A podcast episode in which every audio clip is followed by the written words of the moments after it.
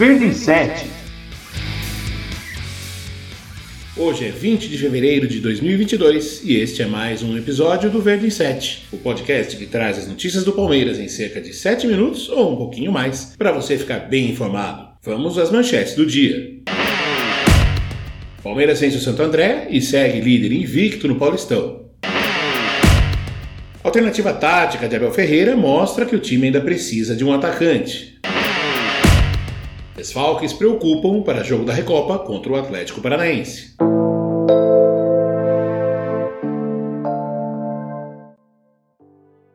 Olá, eu sou Fernando Cesarotti e o Verdin 7 de hoje fala da vitória do Palmeiras sobre o Santo André por 1 a 0 na tarde desse sábado 19 no Allianz Parque. Foi a quinta vitória em seis jogos do Campeonato Paulista e o time com 16 pontos lidera não só o seu grupo, como a classificação geral do torneio. O Palmeiras entrou sem três titulares no Mundial de Clubes, todos contundidos segundo a informação do clube, o zagueiro Luan e os meias Zé Rafael e Gustavo Scarpa. Assim, a escalação inicial tinha o Everton, Marcos Rocha, Gustavo Gomes, Murilo e Piquerez, Jailson, Danilo, Atuesta e Rafael Veiga, Dudu e Rony. Embora o Abel tenha desconversado na coletiva, o Veiga, durante alguns momentos, foi uma espécie de falso 9, ou seja, responsável por avançar e invadir a área, com o Rony caindo um pouco mais pela esquerda. O Abel até explicou na coletiva depois do jogo um pouco do que ele queria não jogou a falso 9, ele jogou a 10. Ele jogou exatamente na mesma posição que joga. Uh, na 10, o que nós fizemos foi pegar no nosso centroavante, que tem sido o Rony, e encostámos-lo à, à, à, esquerda. Foi a única alteração que fizemos em relação a isso. Por norma, deixamos o Rony no meio e ele faz muitos movimentos de dentro para fora. E nós queremos que, que o nosso centroavante faça movimentos na direção do golo. Portanto, foi essa a única alteração: meter o Rony a fazer movimentos de, de fora para dentro e não de dentro para fora. O Veiga fez exatamente a mesma com bola, exatamente a mesma posição. O fato é que, por causa do teste, o time não começou muito bem. O Santo André ameaçou primeiro, o Everton apareceu com boas defesas, e só lá pelos 20 minutos é que o Palmeiras equilibrou a partida e começou a atacar mais. O gol saiu aos 33. Em jogada dentro da área, o Veiga tentou cruzar e o zagueiro do Santo André cortou com o braço direito. Um pênalti que o juiz nem precisava ter ido ao VAR para conferir, mas que levou mais de 3 minutos até ser cobrado. E cobrado, claro, com perfeição. Rafael Veiga bateu alto no meio do gol, sem nenhuma chance para o goleiro do Ramalhão. Foi seu 15 gol de pênalti dentro de um jogo, ou seja, sem contar decisões de desempate, e é o recorde do Palmeiras no século. Essa marca pertencia ao Edmundo, que fez 14 gols de pênalti na sua segunda passagem pelo clube entre 2006 e 2007.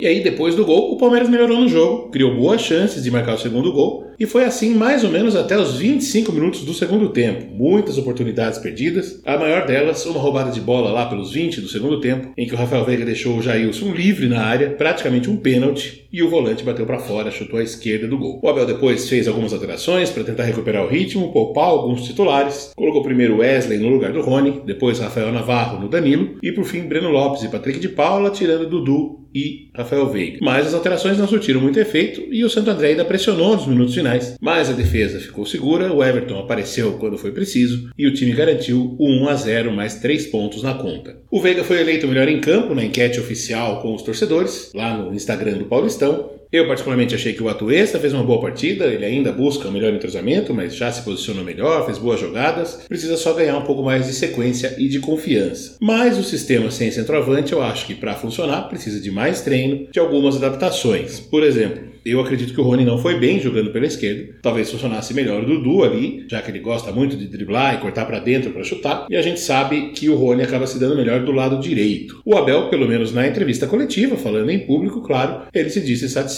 com o desempenho. O que nos dá certeza e confiança que estamos no caminho certo é nós vermos a equipa a criar, a criar oportunidades, a chegar, a fazer. Uh, hoje não entraram, muitas delas foram bloqueadas, outras falhamos em, em situações uh, muito claras, mas o futebol é isto uh, estarmos cada vez mais focados, dentro da área ter calma, porque é um, chamo-lhe uma zona quente, não ser tão afobado à frente da baliza, mas os meus jogadores estiveram naquilo que tem que ver com o ataque posicional, bem, bem posicionados, a chegar à área, a criar oportunidades. A pena foi, como disseste, quando nós não matamos estes jogos, quando nós não fazemos o segundo e o terceiro. Para mim, um zero nunca é um jogo controlado, mas mais uma vez o compromisso da equipa, focados nas tarefas, sempre cientes que tínhamos que, que somar mais três pontos. Na minha opinião, criamos um volume enorme de oportunidades e o caminho é este. Mas vamos combinar, é uma situação de cobertor curto, né? O ideal mesmo é que a gente tenha mais um atacante de ofício, um homem de intermediária, posição em que hoje o elenco tem apenas o Daverson e o Rafael Navarro. O Daverson, convenhamos, sabemos, ele está na história do clube, fez o gol do título da Libertadores, mas a gente já conhece a limitação, sabe que ele tem determinadas situações em que ele pode ser útil. Já o Navarro ainda está chegando, a diretoria e a comissão técnica parecem confiar bastante nele. O contrato foi feito de cinco anos, né? É um cara novo que precisa ainda ganhar mais experiência, mais rodagem e que teve o seu auge jogando na Série B. Ou seja, a diretoria precisa continuar se mexendo. Eu concordo com a presidenta Leila Pereira que não se deve fazer loucuras, mas também não dá para usar isso como desculpa o tempo todo. O objetivo para que o Palmeiras continue a brigar por todos os títulos nesse ano é que o elenco seja cada vez melhor. E lembrando que a gente tem uma temporada longa, sem refrescos, com dois jogos por semana praticamente o tempo todo. Se tudo correr nos conformes, a gente vai fechar o ano com 82 partidas.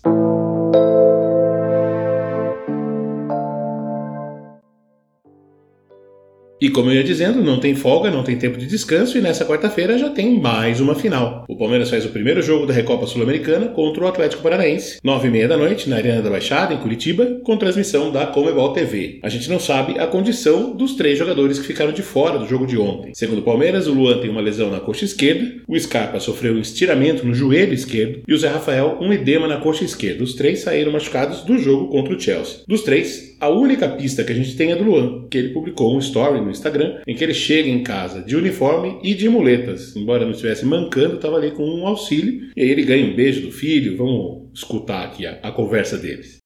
Papai chegou!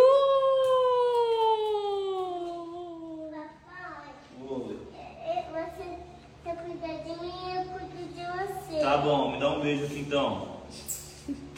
Já o Zé e o Scarpa não publicam nada desde Abu Dhabi, nem no Instagram, nem no Twitter, então a gente vai continuar de olho à espera de novas informações.